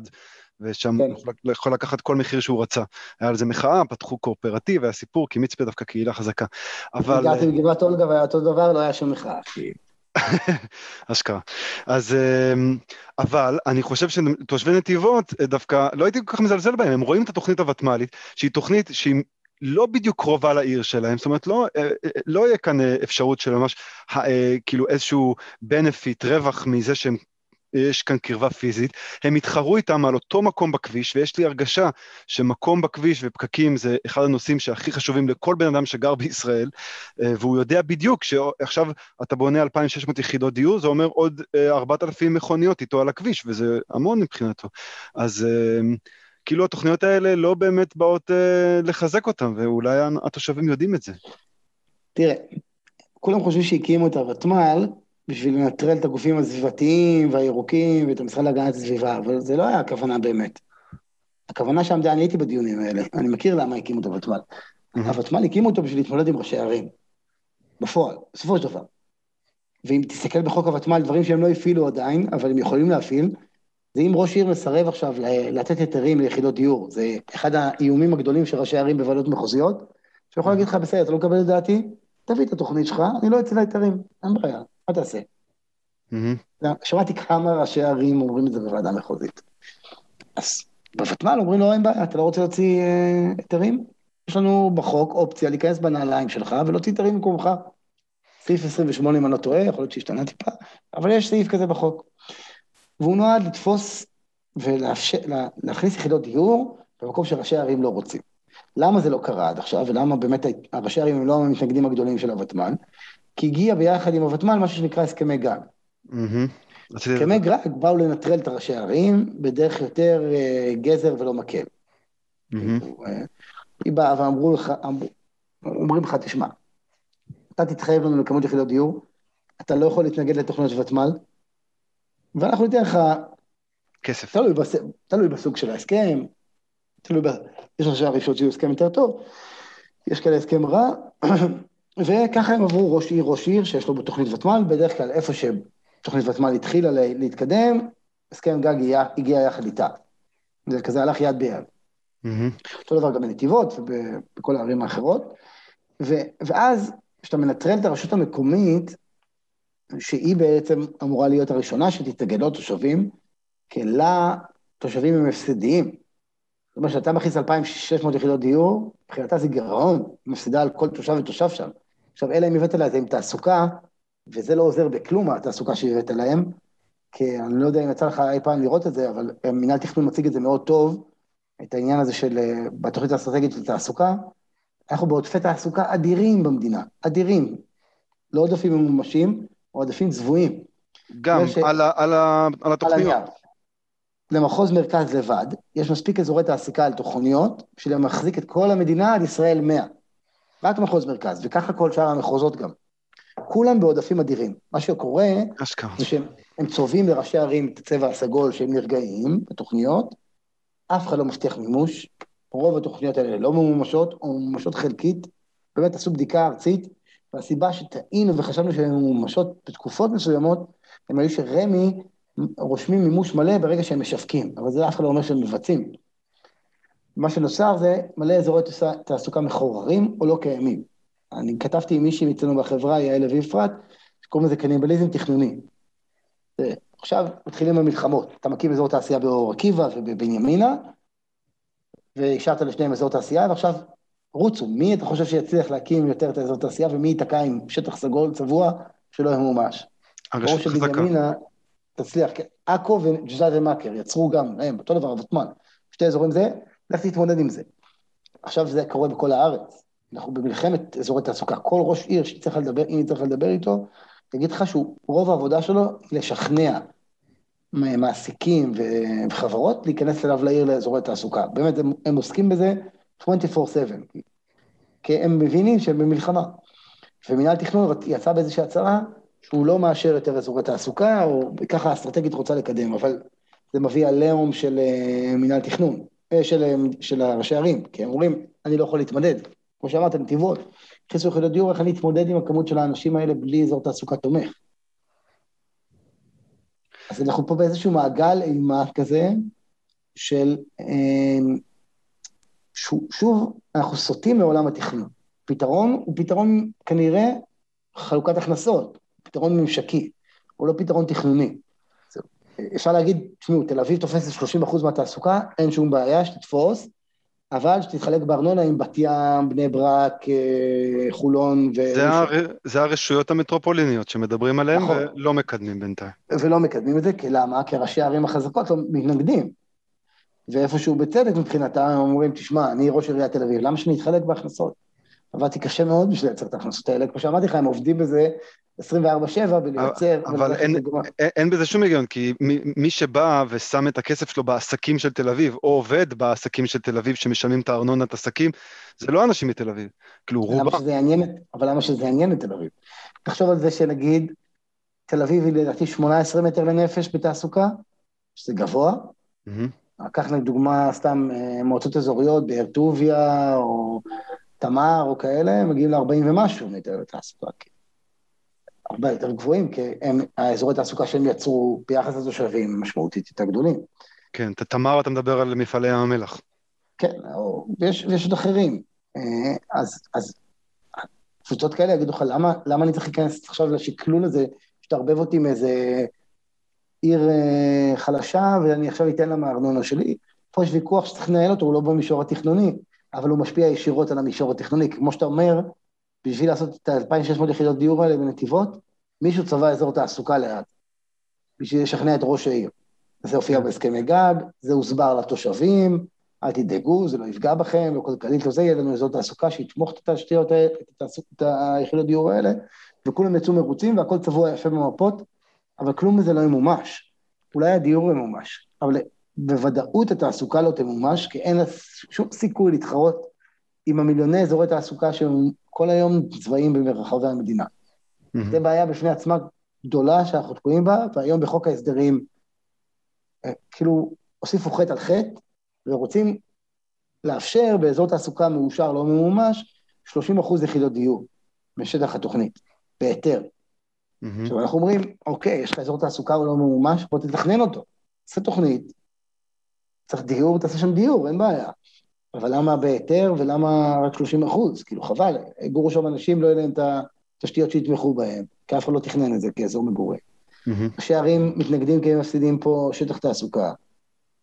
זה כאילו פתרון לא טוב לבעיה מאוד, מאוד גדולה. תגיד, אין כאן מאחורי הקלעים איזושהי בעיה של אה, קשר בין שלטון מרכזי לשלטון מקומי, כשהם אה, קצת אה, כאילו אה, מנסים להיאבק אחד לשני בסמכויות ובהשפעה על מה שקורה בפועל, וספציפית בהקשר הזה של הסכמי גג, אז ההסכמי גג, תקן אותי אם אני טועה, מה שבעצם זה אומר, הרי המדינה כשהיא, רמ"י, כשהם משווקים קרקע לבנייה, הם מוכרים את הקרקע, הקרקע של המדינה, מוכרים אותה לקבלן נכון. שרוצה לקנות אותה, והם מקבלים כסף. עכשיו, הכסף הזה, המדינה רגילה לקבל מיליארדים כל שנה משיווקי קרקע, זה מרכיב מאוד מאוד חשוב מתקציב המדינה. עכשיו, זה, זה משהו שהוא גם די ייחודי לישראל. אה, ברוב המדינות, הקרקע, לא 90 אחוז מהקרקע היא קרקע של המדינה, שהמדינה כל הזמן יכולה למכור אותה. עכשיו, זה כאילו יוצר תמריץ למדינה למכור שטחים פתוחים ולבנות עליהם, כי ככה היא מקבלת uh, עליהם כסף. בדיוק, כאילו- זה... יש תמריץ מובנה במדינה, זה בדיוק כמו העניין עם תחבורה ציבורית, שכל הזמן אומרים, אין למדינה אינסנטיב להשקיע בתחבורה ציבורית, כי היא מרוויחה הרבה כסף מרכבים פרטיים, כאילו, בהרבה מובנים. כן. אני על פעם שיחה עם מישהו מהאוצר, אני לא אגיד שמו, אוקיי. שאמרתי לו מה שאתה אמרת, וגם אמרתי לו את זה על רכבים, אמרתי לו, אבל אתם בעצמכם, בדוחות שלכם רושמים שב-2030 המדינה תפסיד כל שנה 40 מיליארד שקל רק על פקקים.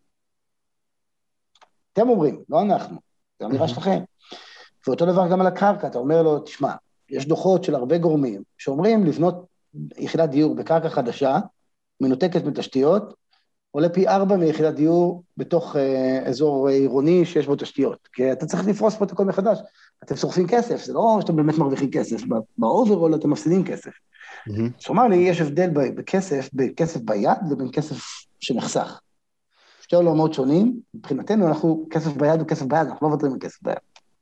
וזה עניין של תפיסה כלכלית במדינה, שוב, שמחזירה אותנו לתחילת השיחה של, אה, של תפיסה יותר ארוכת טווח, היא יותר מסתכלת הוליסטית, שהיא מאוד חסרה לנו במדינה, בכל התנאים, גם בתכנון.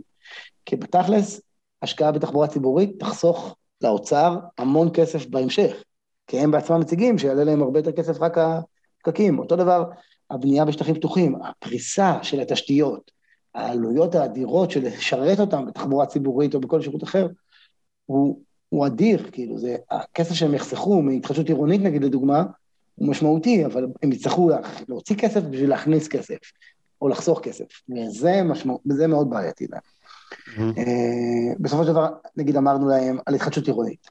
אתה רוצה התחדשות עירונית בנהריה. מי יעשה התחדשות עירונית בנהריה? זה בעיה. המכפילים הכלכליים הם בעייתיים מאוד. אמרנו להם, בואו תקשרו בין תוכנית נגיד במרכז, לבין תוכנית בנהריה, תוכנית חדשה במרכז, תממן, תיצור איזשהו קשר בין, ממשקי ביניהם. אומר לך, מה הקשר? אנחנו, מילא עכשיו הם מדברים על בתוך אותו עיר, כאילו. אתה בונה בנהריה חדש, אז אולי זה יתמוך בישן. Mm-hmm. אז אמרנו להם, אבל זה גם קשה מאוד, כי תוכנית בנייה בנהריה, הרווחיות שלה לא כזו גבוהה, לעומת זאת תוכנית בנייה בתל אביב או בראשון היא מאוד משמעותית, היא מאוד גבוהה, ולנו יש סוף סוף מדינה היחידה בעולם שיכולה להגיד, אנחנו שולטים בקרקעות. אם מישהו מסוגל לעשות את זה, זה אנחנו, הקרקע של רמ"י והקרקע של רמ"י, פשוט לחבר ביניהם. Mm-hmm. אבל uh, יש סירוב מאוד גדול לעשות את הדברים האלה. את התפיסה ההוליסטית, הפתרונות הם פתרונות מאוד נקודתיים. תגיד, יצא לך מתישהו אה, להיות באיזושהי ישיבת תכנון ולהגיד, תשמעו, במקום התוכנית הזאת של לבנות על המון המון שטחים פתוחים, מגדלים ומלא חניות וכולי, אה, אולי אפשר לעשות בנייה צמודה דופן ככה, אולי לא כל כך הרבה יחידות דיור, אבל יש יותר סיכוי שהם יתממשו, וזה גם יהיה יותר זול מבחינת אה, פריסת תשתיות, ויותר אה, טוב מבחינת החברתית עם העיר הקיימת, וכאילו, האם אי פעם מישהו ניסה להגיד להם, תשמעו, הבעיה כאן היא תכנון גרוע, ואנחנו רוצים שהתוכניות יתממשו. אנחנו עושים את זה הרבה, פחות בעניין המימוש, אלא בעניין הרי תכנון. אנחנו בדרך כלל הבנו במהלך השנים שאנחנו אומרים לא, בלי תוכנית חלופית אנחנו לא מצליחים. Uh-huh. ואנחנו משתדלים כמעט בכל תוכנית, חוץ מאיזה תוכניות נדירות שהן באמת בעייתיות, לבוא ולהציג תכנון אה, חלופי. זאת אומרת, במודיעין עשינו את זה והצלחנו, אמנם לא הצגנו את הכמות יחידות דיור, אבל הצגנו את התפיסה שלנו למתכננת נעמה מליס, והיא, אני יכול להיות שהייתה מגיעה אליה לבד גם, סביר להניח, היא מתכננת מאוד טובה, אבל כן לקחנו אותה לסיור איך שהיא התחילה את העבודה, ואמרנו לה, תקשיבי, חבל לפרוס את העיר לשתי הקצוות, לעלות על שטחים שחשובים לנו, שהעיר לא מחוברת לאזור תעסוקה, אפשר להכניס את אותם כמות יחידות דיור בשטח הזה, ולחבר את אזור תעסוקה לעיר, זה יותר נכון עירונית, נסענו, הראינו, היא קלטה את זה בשנייה, כאילו זה היה ברור מאוד, וככה היום תוכנית המתאר אושרה. Mm-hmm. עם התפיסה שלנו, ביטלה את החלק הדרומי והלכה רק לחלק הצפוני.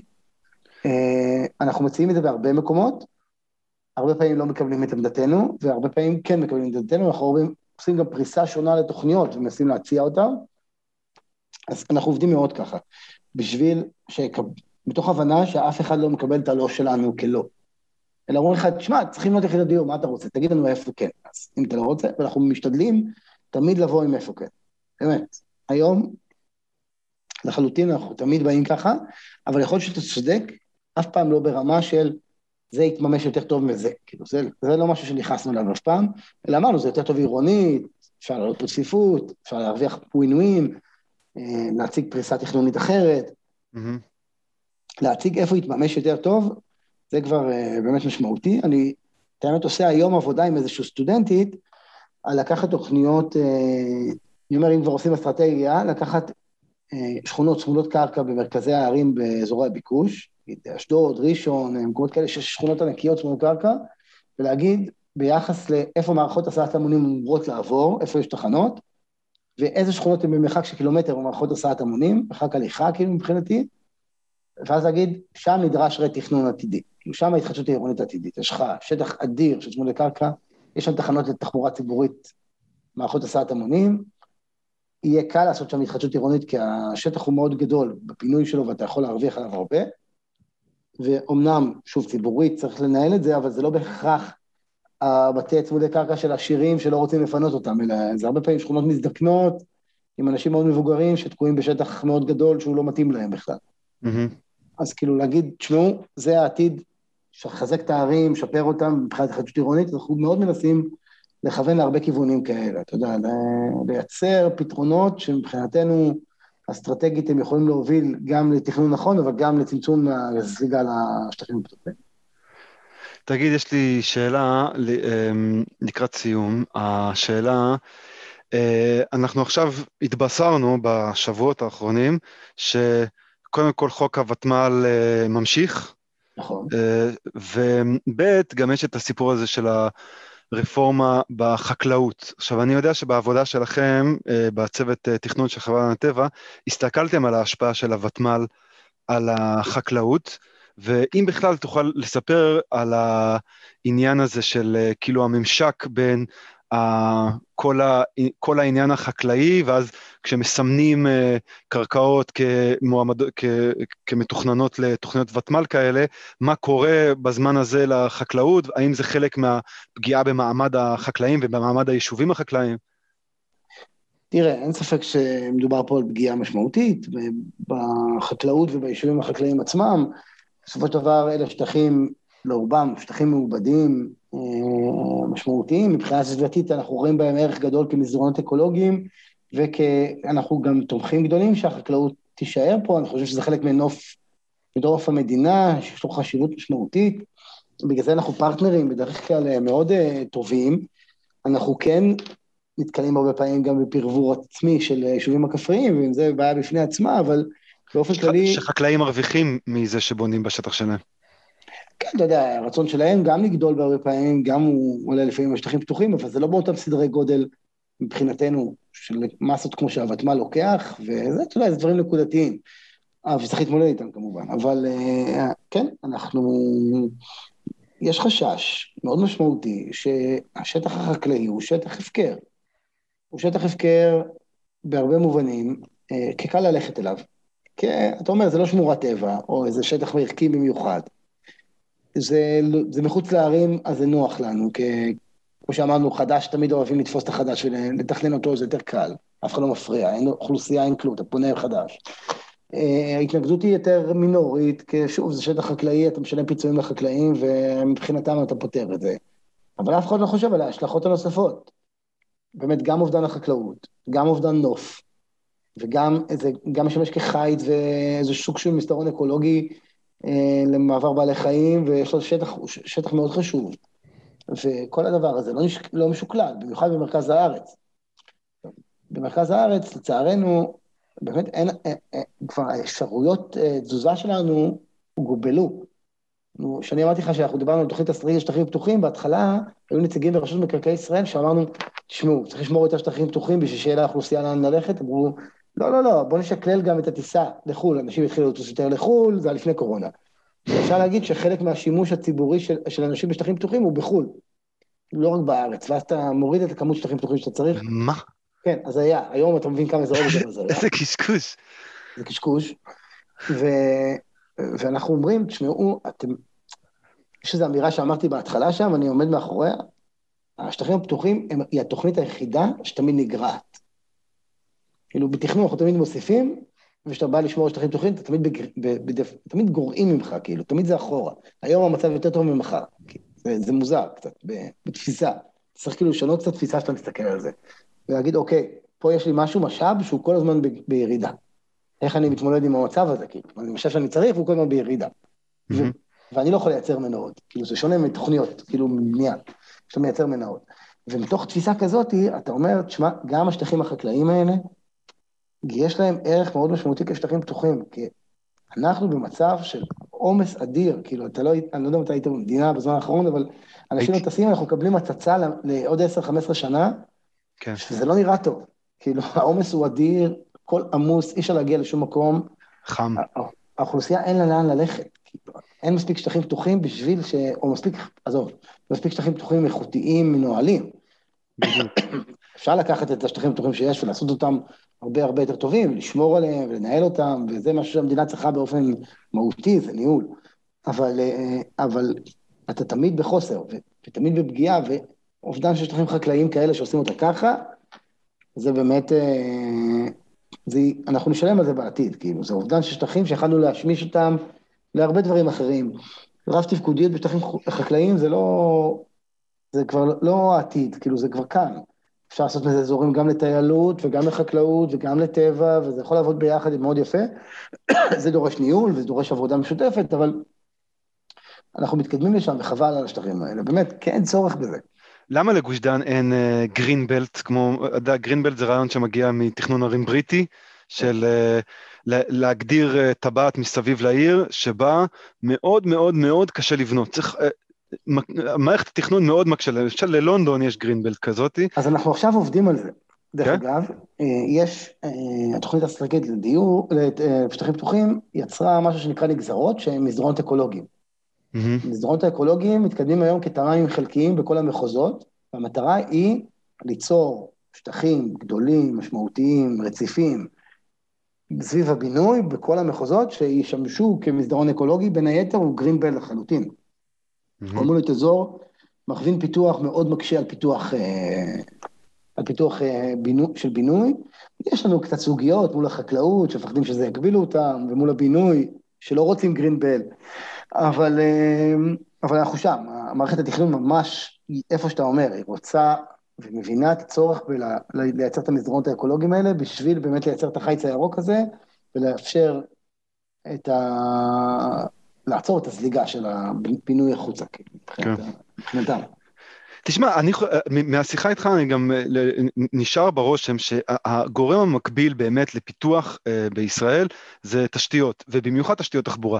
מרגע שבנית למשל, למה כל כך הרבה בקריות מתממש? את הקריות אני מכיר טוב כי אני חיפאי, למה הקריות, אתה רואה, נבנה יותר ויותר?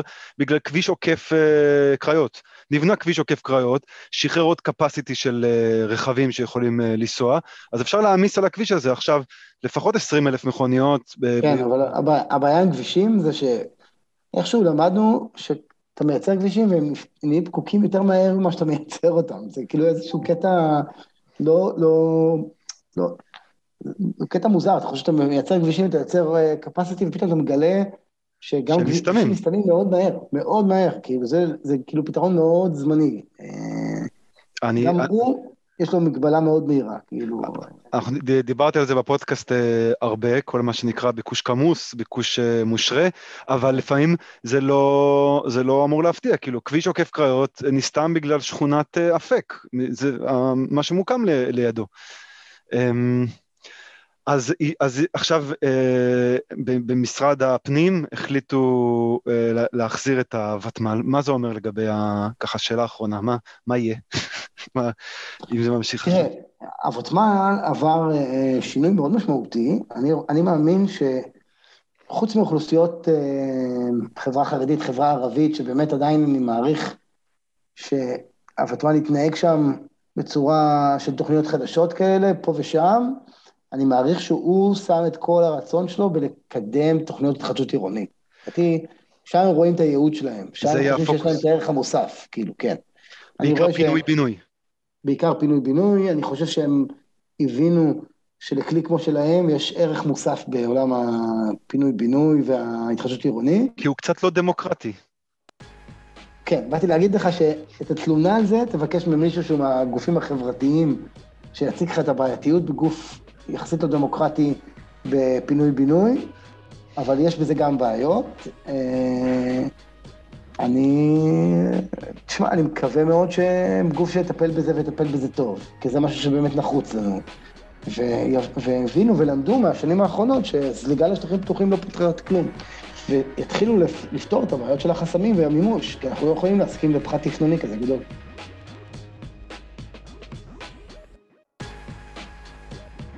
אנחנו חתמנו הסכם עם המדינה, הסכם, שנה שלמה ניהלנו משא ומתן. חתמנו הסכם שיחברו את הרצליה לביוב, וחברים, אם אני רוצה לתת כותרת, יש לנו משבר תשתיות חמור בכל המדינה. שתיים, הסכם עם המדינה זה המלצה. המלצה. סיימנו לבנות את גליל ים, לקחנו על עצמנו את פיתוח השטח, כבישים, מדרכות, תאורה, עצים, ואפילו הקמנו פארק ב-80 מיליון שקלים, 200 דונם, מקום יפהפה. ואז אתה בא לפרוע את הצ'ק מול המדינה. מדינה, איפה הכסף לבתי ספר וגני ילדים? הוא היה צבוע בהסכם, נבלע. איפה הגשר שהבטחתם? גשר רב מכר, היה תקציב, אין כסף. איפה הביוב? חתמנו הסכם על 2017, אין ביוב. הביוב אצלי היום עומד על 24 אלף קוב, נשאר אלף קוב אחרונים. ואני שואל, מה, איך ממשיכים כאן? זאת אומרת, יש בינינו לבין המדינה אי אמון מוחלט. עכשיו אתה פונה למדינה, אתה פונה לרמי, רמי, חתמתי איתך, אני קורא להם רמייה, סליחה על הביטוי. חתמתי איתך על הסכם, איפה בתי ספר? שימו לב, ב-1 בספטמבר 1,700 ילדים בגליל ים. ב-21, בספטמבר 2022 עוד 2,000 ילדים. אני צריך בתי ספר, גני ילדים. התחלתי לבנות, לא חיכיתי למדינה.